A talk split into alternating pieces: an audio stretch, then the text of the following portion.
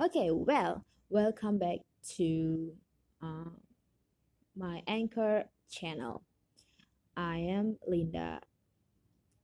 Okay, now uh, I will read uh, this article by Zapier.com with the title The Most Common New Year's Resolution for 2020 and How to Achieve Them. I'm great at making New Year's resolution. I'm also great at forgetting about them.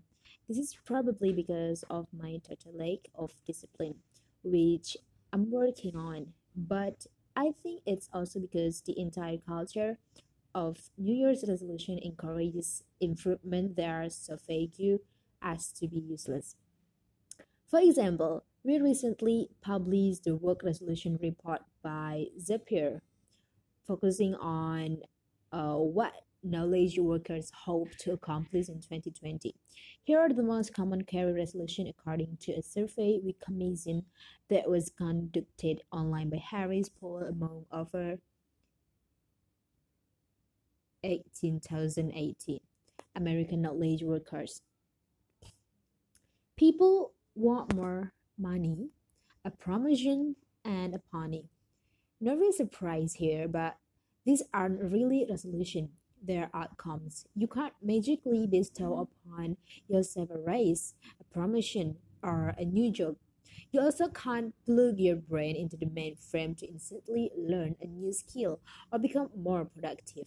Resolving to achieve this thing doesn't give you any sense of direction, which makes such resolution nearly impossible to act on. This isn't to say that these unworldly goals they are and it's good to have goals. It's just that goals make for terrible resolution. If you want to achieve these things, you need to think up practical ways to move closer toward your goal. The resolution is the work you're promising to do, not the outcome you're trying to hit. To use some non work example, uh, like eating healthy is a goal, replacing your daily grilled cheese sandwich with a salad is a resolution. Being in better shape is a goal. Actually, using that dusty treadmill you bought and that never used every day is a resolution. Being more social is a goal. Actually, attending even you're invited to instead of texting your friend at the last minute to say you can't make it only to watch Netflix alone in the dark is a resolution. You get the idea? It's Striving to accomplish something broad doesn't actually prompt you to act. You need to think about tangible steps you can take to work toward a goal. Then resolve to take this step. Seem intuitive enough, right? But let's talk about what that looks like for some of the most popular work resolutions for 2020. First, learn a new skill. Learning a new skill is one of the best ways to advance your career. So it makes sense that one in three knowledge workers want to do this. But how does someone Evan get started on learning a new skill? By making a plan. My Zapier coworker even is doing just that. Let new work related skill 30 30%. I set up a curriculum for myself based on the areas I want I want to improve in with the help of my manager. I use resources available to us, free books, UIE feeds and what going through each chapter or video and sectional notes and then ELI 5 notes as a summary. I set two chunks of time, Monday and Friday, to learn. On Friday, I consume and take general notes. On Mondays, I work through the general notes and put together my summaries. From there, I'll be applying some of these learning or findings which seems to be the most difficult part of all of this by creating frameworks first for myself and then for my team. Afterward, I'll be frequently checking with my team and myself on how that went.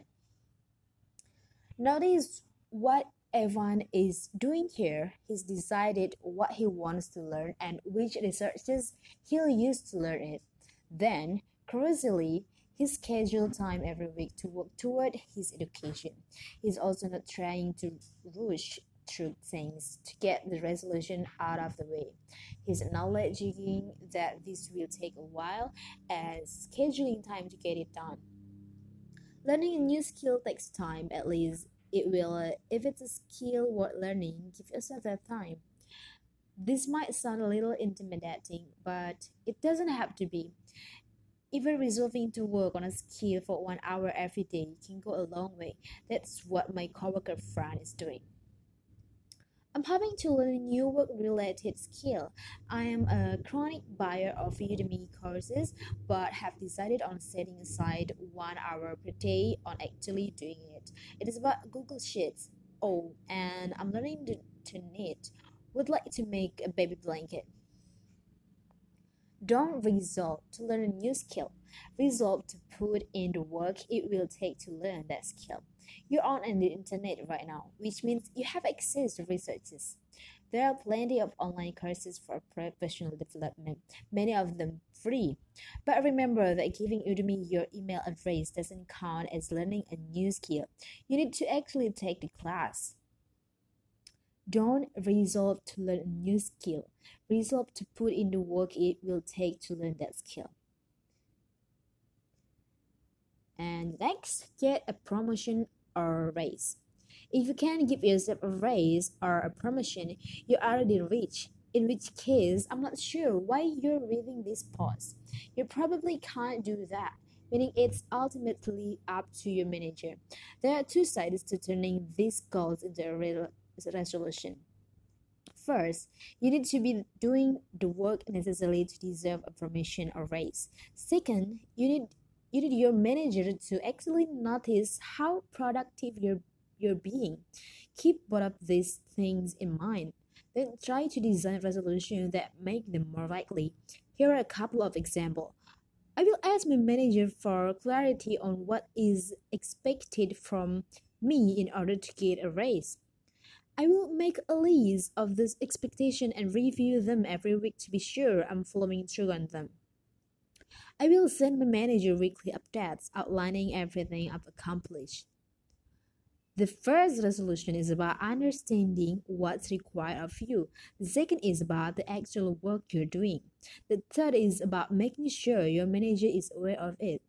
Resolution like this one guarantee a raise of promotion.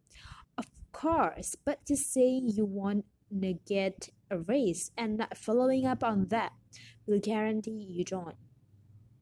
And the next, be more productive at work.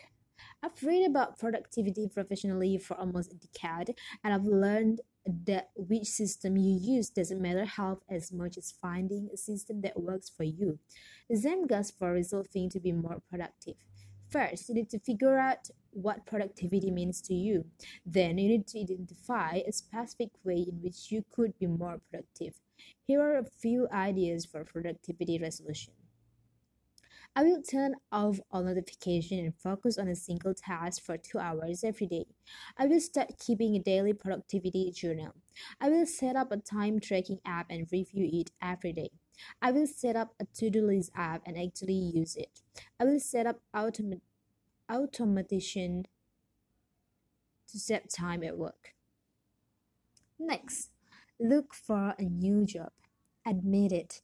You've spent time at work looking for another job. Don't panic. I won't tell your manager. But your next job won't just fall into your lap. You're going to need to do some work, and arguably, job searching is even harder now in the age of all. So don't resolve to find your dream job. Think of tangible steps you can take, then commit to them. Here are some examples. I will set up two customized cover sheet and resume every day. I will set up a job search spreadsheet and keep it up to date. I will reach out to three people in roles are at the companies I'd be interested in and ask for an informational informational interview. The next resolutions are about action. Most resolutions fail. Yours don't have to. The trick is to avoid vague goals. Design tangible steps you can take regularly, then actually follow through on the steps. It's not the sort of thing people croquet on pillows, sure, but it has the benefit of actually working. Thank you.